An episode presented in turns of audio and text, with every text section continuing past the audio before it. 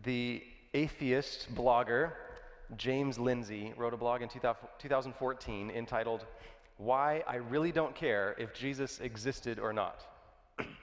I don't anticipate that most of us in this audience are atheists, um, so, so please um, bear with me as I, I, use his little illustration uh, to transition into God's Word. But he said this I care about whether or not Jesus existed in a way similar to whether or not Socrates existed, which is to say that it has absolutely no bearing on my day to day or even academic existence to find out a positive or negative answer to that question. That is, it's trivia. Doesn't matter.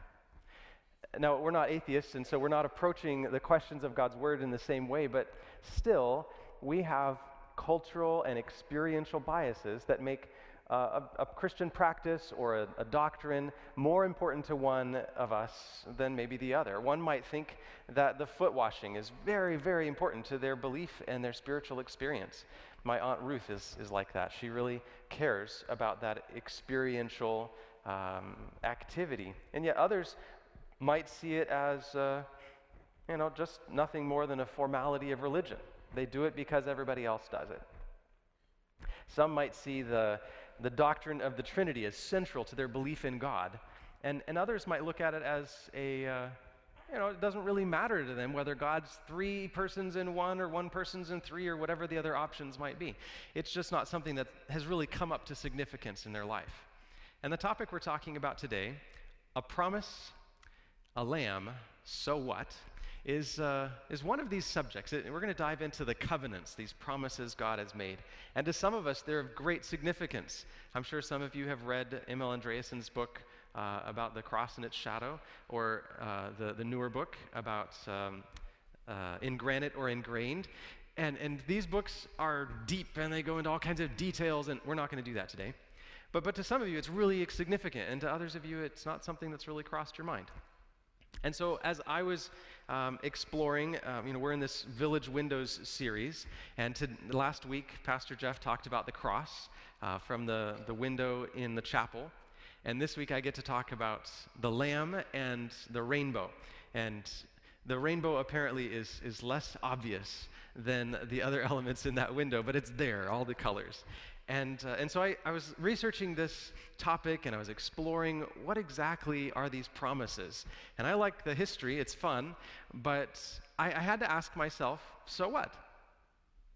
I mean, God made a promise to Adam and Eve, God made a promise to Noah, God made a promise to Abram, God made a promise to Israel and to David, but so what? What value does that have in my own personal experience, in my day to day life as a Christian? Or is it merely historical trivia?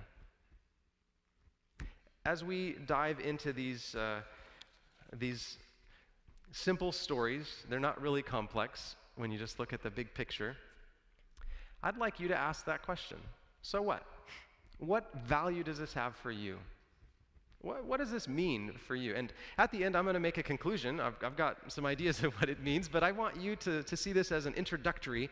Just open up more of these texts uh, as, as I've introduced them to you today. Maybe go back and write, jot them down and go back and open up your Bible and say, what does this mean for me? And, and really engage with this question because I think it's ultimately about who God is in our lives.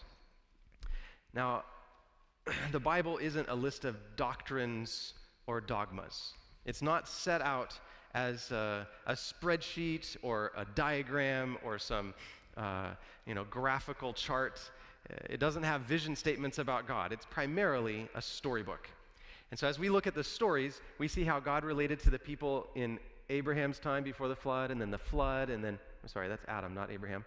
and then Abraham's time, and then all the way down through history. And as we do this, we start to uncover bits and pieces about who God is, the character of God. And uh, if you've been reading your Sabbath school lesson about how uh, Revelation is progressive, um, what we read in in the beginning of the Bible is added to and, and developed more as we read through the rest of the Bible. So we're going to do that today. And uh, and we're going to kind of get the highlights of these promises and figure out what's it mean. So what? At the beginning of the Bible, we read the story about how God created this beautiful world full of potential and goodness. And then he asked man to step into a partnership with him. uh, a relationship, but a partnership where they would together bring out more goodness as they filled the earth.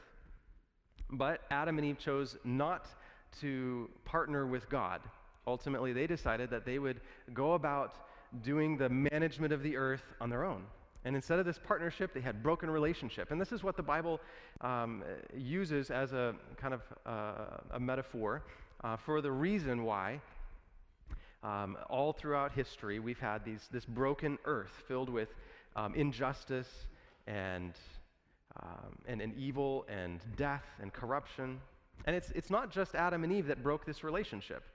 Every single one of us, the Bible says, that all have sinned and fallen short of the glory of God. We all have broken this relationship.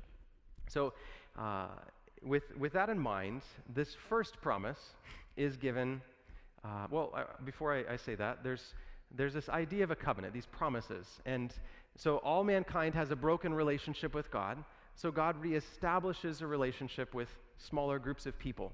Uh, and, and with that relationship, with that covenant promise with them, he intends that the blessing of that promise will extend to all the world. And so, with that in mind, let's turn to Genesis chapter 3, and we'll start with the first promise that's made. It's a curse, actually, but a promise is built in. And you find it in Genesis 3 14 to 15, where God, talking to Satan, says, Because you have done this, cursed are you above all livestock and above all beasts of the field. On your belly you shall go, and dust you shall eat all the days of your life. I will put enmity between you and the woman, and between your offspring and her offspring. He shall bruise your head, and you shall bruise his heel. So, this promise, it's, uh, as I said, it's tucked away inside a curse, but it's really obvious, right? The promise is to Satan that he's going to be crushed. The end is certain.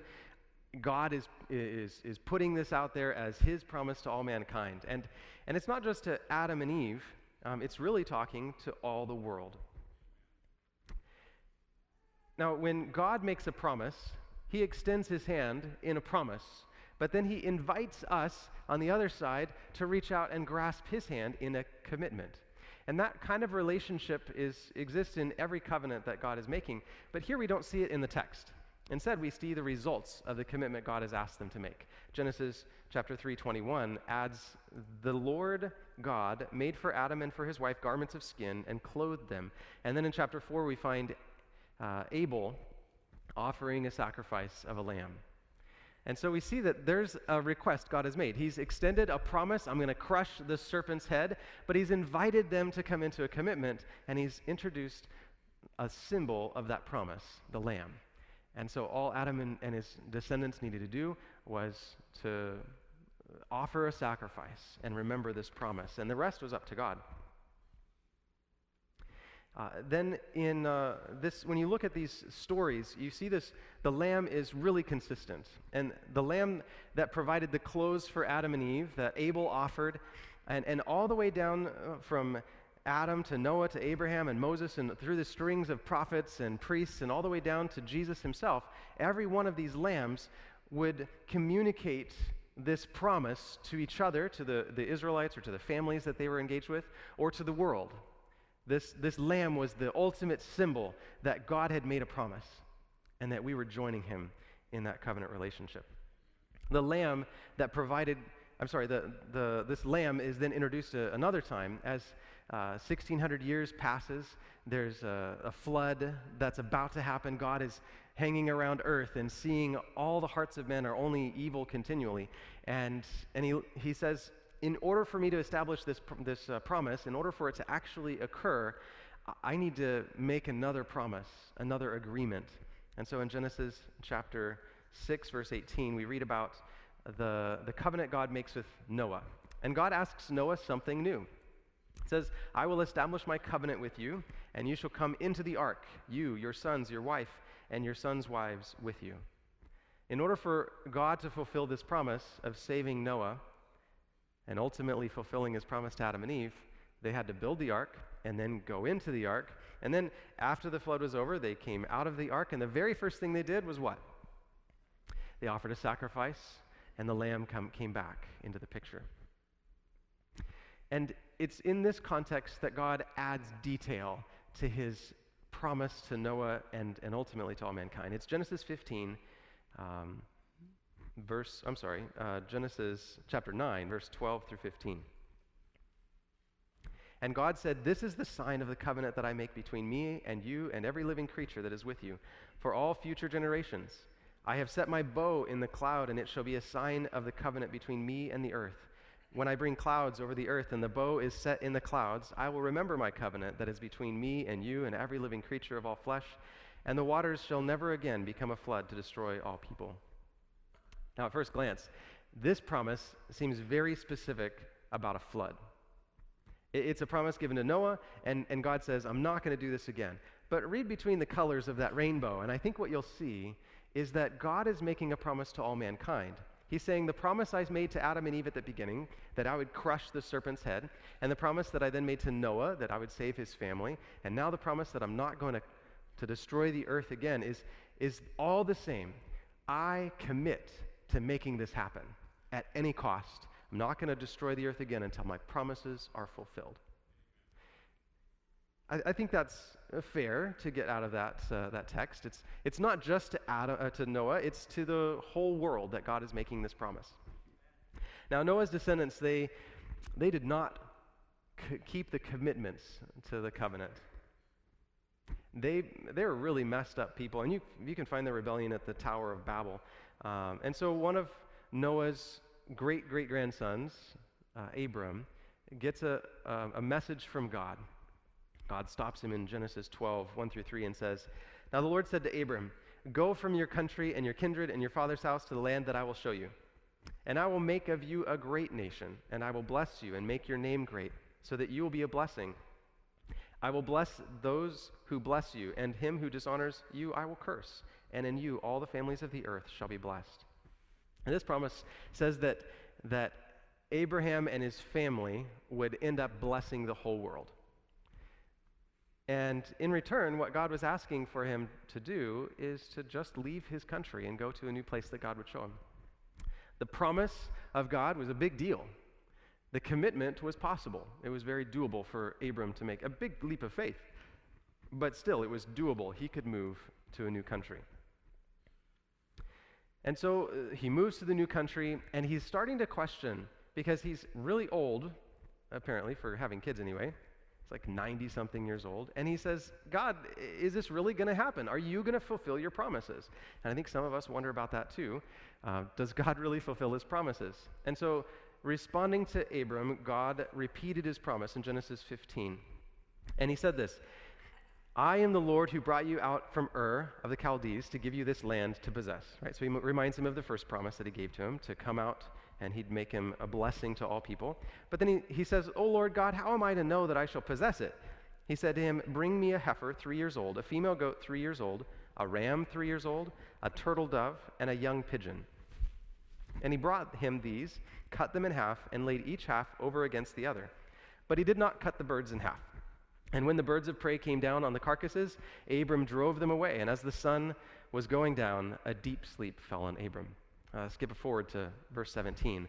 When the sun had gone down and it was dark, behold, a smoking fire pot and a flaming torch passed between these pieces. On that day, the Lord made a covenant with Abram, saying, To your offspring I give this land. Now, there's more that he says, but that's the big, uh, the, the big part of the promise, so we'll stop there. And like Noah's promise, this one seems very focused. This is a promise to Abraham and his children, and it's about his this land that's around him. That, that's the extent of what the promise seems. But it's clear because he said, I'm the God who brought you out of the land of Ur, that God is connecting this promise of possessing the land with, and, and also he, in this same passage, he talks about this, the kids being as numerous as the stars of heaven. But he's connecting that with the idea that through them, Abraham and his kids, all the nations of the world would be blessed. All right, so this is, uh, is an interesting context for this uh, passage. And I, I, think God is making a really big point in this promise because he asks Abram to enter a type of covenant that was common in his day. In Abraham's day, there, there weren't big nations, they were city states. So this city would be somewhat small, and they would form a militia and they would protect the farming community right around their, their city. This city over here might be big, and, uh, and they would have a larger army. And so the smaller city state, afraid that uh, they, they might get taken over by some other city and their, and their stuff looted, they would just basically they'd burn the city and go back to their own home.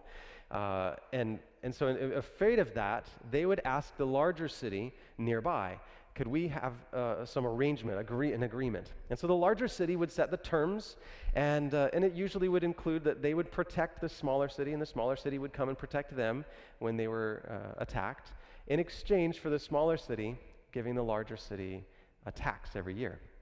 Well, the leaders of the cities would come together and, and they would form uh, an agreement. They'd write it on something, and, and then they would lay out these animals, cut them into, and the, the leader of the smaller city would then walk through these animal parts. And as he did that, he, he would make this agreement that if he broke the promise, if he broke the covenant, the, and, and didn't do what was required, then he would be uh, cut in two like these animals. But Abram's story is a little different. God, he invites Abram into this kind of covenant. He asks Abram to divide these animals, but then the, the verse says that the smoking pot and burning oven um, went through these, these animals. God himself, these are symbols for God. So God himself walks through these animals, and, and he's essentially saying, I make you this promise, and, and, and then and then he takes Abram's side and he says, If you fail, I will be torn asunder. This, this is a fantastic promise and, and something that we just, I don't think we, they'd grasped up, to, up until that time the significance of God's determination to make sure this was going to happen, that these promises were going to be fulfilled. Now, some of the people think that the covenant, the old covenant, is a legalistic covenant. It's based on our promises, we would say. Um, you think of Israel at Mount Sinai, and God said all these commandments, and the people said, All that the Lord has said, we will do. And of course, they didn't. Right, right away, they didn't. Um, and, uh, and so we look at this old covenant as, as one that was based on our promise. And, uh, and the new covenant as one that's based on God's promise. But I'd like to suggest that that's, that's never been the case. From the very beginning, the covenant is based on God's promise, and He staked His life on it. But the old covenant, what Paul tells us, in, uh, we'll come back to it in a little bit, but what Paul tells us is that the old covenant is based on the sacrifice of lambs. And then we'll look in a minute about what the new covenant is based on. if you look at the, the stories in Judges, one after the other, you see that, um, I'm not in, not in Judges, but in, in uh, the, the Pentateuch, um, eh, Genesis throughout, you, will see that Abraham and then Jacob, who God reiterated his promise to, um, and, and all of their kids were pretty messed up. I mean, there was deceit and lying, there was attempted murder, there was actual murder, there was genocide in the mix, there was adultery, there's terrible things that are listed in this, this history of these people. And so, again and again, they fail to ratify their side of the covenant and to, com, uh, to com, complete their commitments.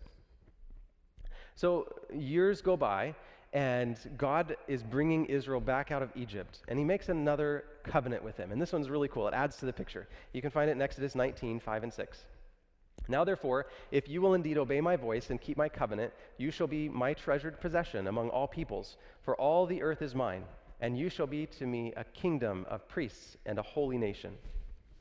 This is like God is telling them, you're going to be a nation of spiritual leaders. God wasn't interested in the Levites being priests. He wanted all of Israel to be priests. And through their impact of spiritually leading the world, the covenant relationship, that partnership that God had with Adam and Eve before sin, would be restored. And he makes this promise to them. But it seems to some of us as we read that, that God is putting a big burden on the, the country of Israel, right? It's like hard for them to do. He says, If you will indeed obey my voice and keep my covenant, then you'll be my treasured possession. And we're like, well, they're going to fail at that. Yeah, they, they will.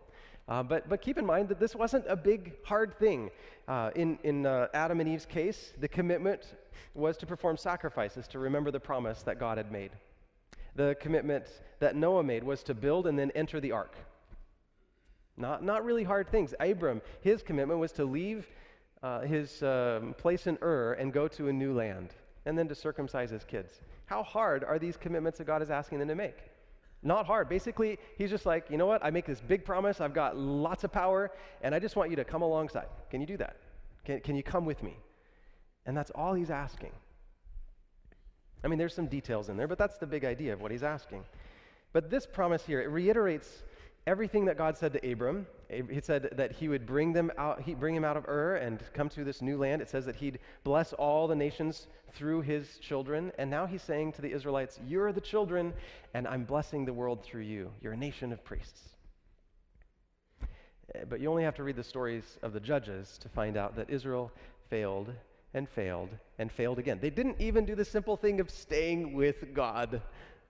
They, uh, they kept running away to some other God, to some other um, idol.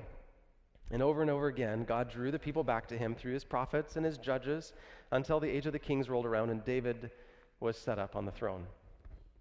Now, David, he put a lot of hard work in and they got victory over their enemies. There was peace. And he started to look around. He, he'd built up Jerusalem, he'd built up his house, uh, he had a nice palace. And then he looked at God's house. And for 400 years, uh, this, this tent was now moth eaten and it, it, needed to be replaced. And so he said, I want to rebuild, uh, build a temple for God. But through Nathan, God told him, No, your son will. And you can read about it, 2 Samuel 7. And God makes him this really fantastic promise. When your days, uh, this is verse 12, when your days are fulfilled and you lie down with your fathers, I will raise up your offspring after you. You shall come from your bo- uh, who shall come from your body, and I will establish his kingdom. He shall build a house for my name, and I will establish the throne of his kingdom forever. I will be to him a father, and he shall be to me a son. When he commits iniquity, I will discipline him with the rod of men, with the stripes of the sons of men. But my steadfast love will, be, will not depart from him, as I look as I took it from Saul, whom I put away from before you. And your house and your kingdom shall be made sure forever before me. Your throne shall be established forever. Now, like the last couple, this could be misconstrued as a very focused promise. He's going to give David a throne, and, and his son will build a temple. But then that last part of the verse, verse 16, and your house and your kingdom shall be made sure forever before me. Your throne shall be established forever. There is no king that has reigned forever. But God's throne will reign forever. This is a promise of the Messiah. This is a promise of the Lamb Jesus, who will set up his throne. And, and so God is extending a promise to David that he made to Adam and Eve. He's saying the Messiah is going to come. The end of sin will happen. I'm going to, I've really staked my life on it. David and his kids, really messed up crowd. They did not keep the covenant. They failed and failed and failed again. And so, about the time that they are going to Babylon, Jeremiah writes something, and I think God was looking forward to when they would come back. Because remember, the, the people at Jesus' time, they had reacted to this failure to keep God's covenant, and they made sure, with lots of laws and lots of details, that they would, they would keep this covenant, that there would, it was not going to be their fault that, uh, that God didn't fulfill his promise. And so God he, he's, I think, anticipating this. He writes uh, through Jeremiah in Jeremiah 31 33. For this is the covenant that I will make with the house of Israel after those days, declares the Lord. I will put my law within them, I'll write it on their hearts, and I will be their God, and they shall be my people. And no longer shall each one teach his neighbor and each his brother, saying, Know the Lord, for they shall all know me, from the least of them to the greatest, declares the Lord. For I will forgive their iniquity, and I will remember their sin no more. And then while they're actually in Babylon, God feels it important to say it again. And so Ezekiel adds some details to this idea of putting the law in their hearts. And I'm going to read a passage, a chunk from 22 to 28. So follow along with me if you've got your, your Bible in front of you. This is, uh, I think the whole thing needs to be read in its context. Therefore, say to the house of Israel, Thus says the Lord God, It is not for your sake, O house of Israel, that I am about to act but for the sake of my holy name, which you have profaned among the nations to which you came. read into this. You've broken your commitments, but for the sake of my promise, I'm going to do something. Now, this is what he's saying. reiterating this. Um, verse 23 And I will vindicate the holiness of my great name, which has been profaned among the nations, and which you have profaned among them. And the nations will know that I am the Lord, declares the Lord God, when through you I vindicate my holiness before their eyes. I will take you from the nations and gather you from all the countries and bring you into your own land. Oh, isn't that the promise he gave to Abram? And I will sprinkle clean water on you, and you shall be clean from all your uncleanness, and from all your idols I will cleanse you. And I will give you a new heart, and a new spirit I will put within you. And I will remove the heart of stone from your flesh, and give you a heart of flesh. This is kind of like the promise he made to Israel that they would all be a nation of priests to the world. And verse 27 I will put my spirit within you, and cause you to walk in my statutes, and be careful to obey my rules. You shall dwell in the land that I have gave to your fathers, and you shall be my people and I will be your God. No, notice how God centric this statement is.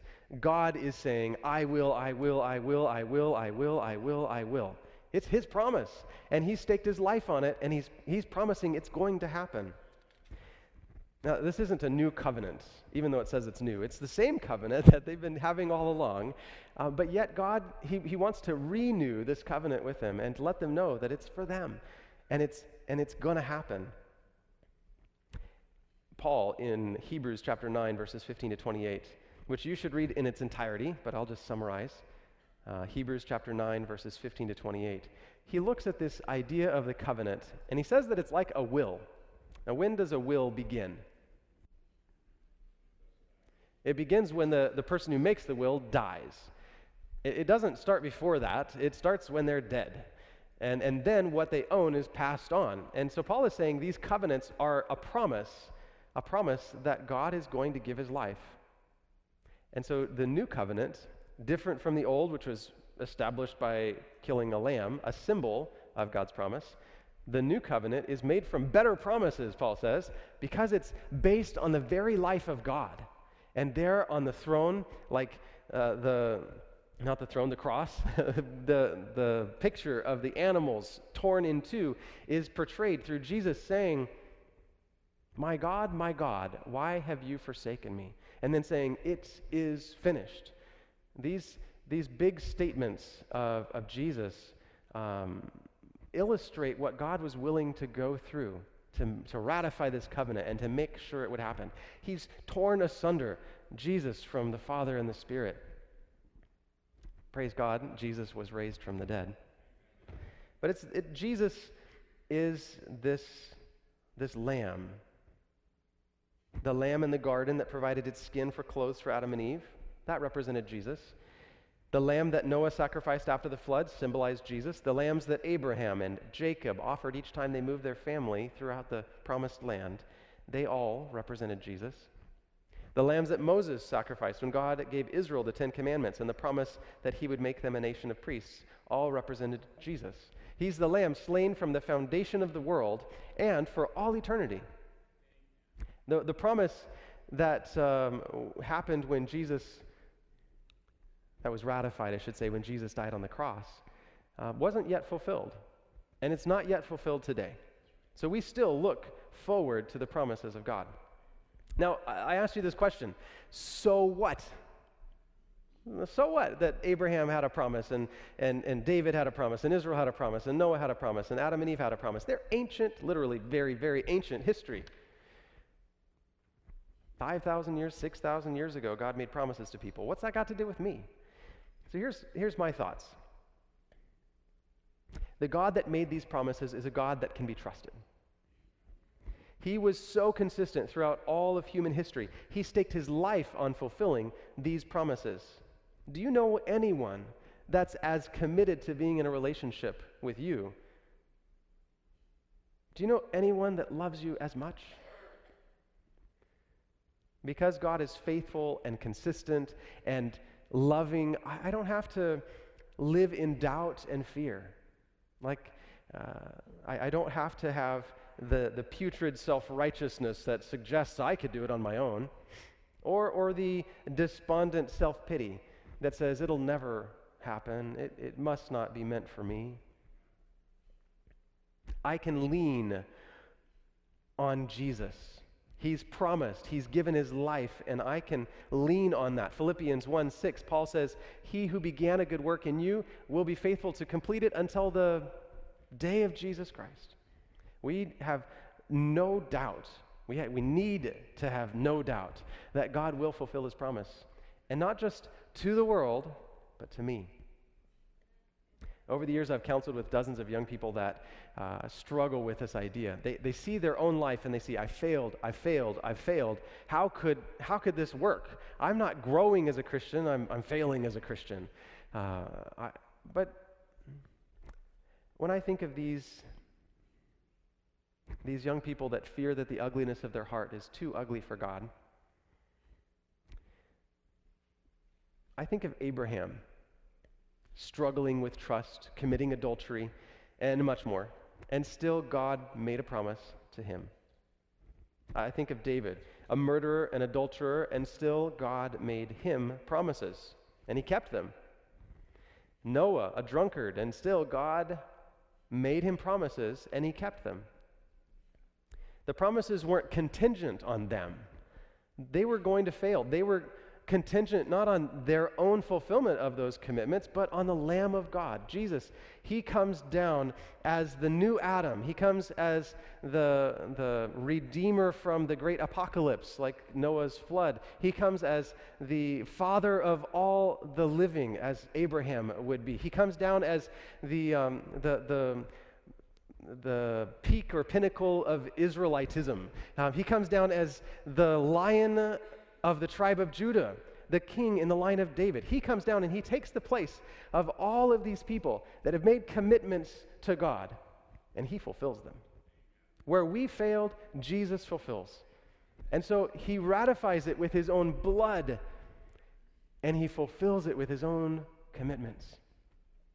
Jesus, Paul tells us, uh, he's talking to the, the Corinthians, these Gentiles that have no stake in the promise of the Israelites. Well, at least the Israelites kind of thought so at the time. And Paul says this in Corinthians, 2 Corinthians 1.20. For all the promises of God find their yes in him. All the promises of God find their yes.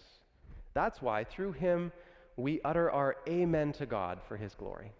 Have you ever used the word amen to end a prayer? What you're saying is what Paul is saying. Amen. I believe God will commit, fulfill that promise. Amen. That promise is for me. Isn't that cool? Well, now you know what amen means. You can say it more often if you'd like to in this church.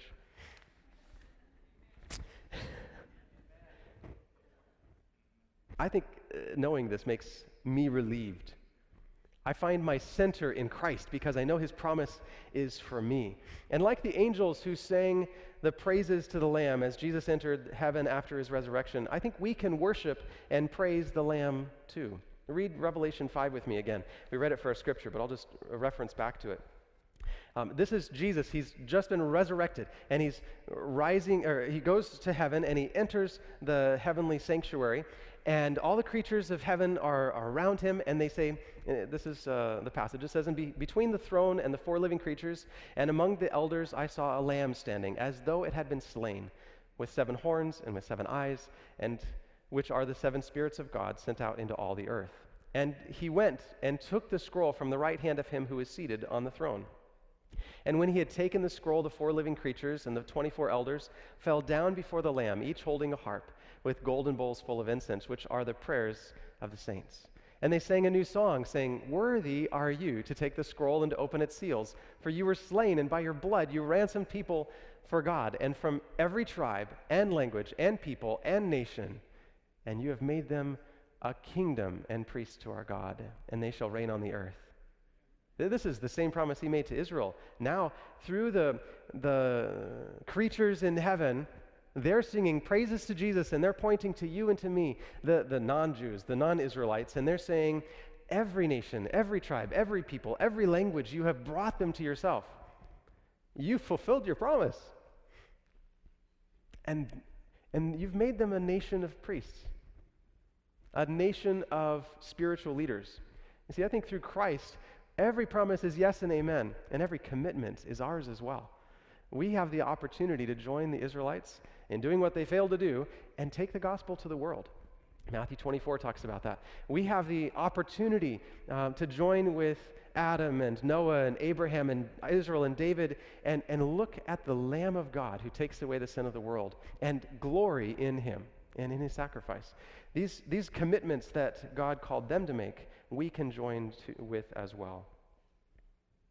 Now that we're included in these promises, we have this fantastic opportunity to worship. Revelation 21 ends all of these promises. It's the very end. All of sin is done. God has crushed the head of the serpent, and the promise uh, has been fulfilled. And, and it reads in Revelation 21 23 to 24 The city, New Jerusalem, has no need of sun or moon to shine on it, for the glory of God gives it light, and its lamp is the Lamb. By its light will the nations walk, and the kings of the earth will bring their glory into it. Wasn't that the promise he made in Jeremiah 31? That you wouldn't have to tell your neighbor about God or your brother because everyone would know the, the Lord. And so now all nations of the earth bring their glory, their praise, their worship to the New Jerusalem because they all know Jesus. John saw the ultimate fulfillment of all of God's promises. The Lamb, the symbol of this covenant promise, is the center and the glory of the New Jerusalem. But we don't yet have the fulfillment in our, in our lives today. Until those promises are fulfilled, our everyday life is impacted by these covenants through our daily surrender to God and through participating in that covenant commitment of taking the gospel to the world. And I believe that this kind of life is an expression of our worship. Like the, the creatures in heaven worshiping Jesus after he came to heaven, we can worship Jesus through our everyday life. I'm, afraid some of us look at worship as an experience you have once a week or a couple times a week, and it's performed on the stage. This is the worship service, right? This is a corporate worship, and it's definitely part of that picture. But worship is part of your everyday existence. Everything you do in life is connected to your worship of God. And so we have the opportunity to, um, in our daily walk with Him, to worship Him and to glory in Him and to praise Him. And we can do that by singing. I don't care if you have a good voice or not, you can sing. God loves it. Um, you can do it through prayer. You can do it through praises. You can do it through service to others. You can do it in public and you can do it in private. But God wants you to embrace Him and say, You're worthy. Worthy is the Lamb. Give glory and honor and praise to God for His promises, for making you an heir to them. Give God your very life because that's exactly what He gave you. Will you bow yourself before God today and give Him your life?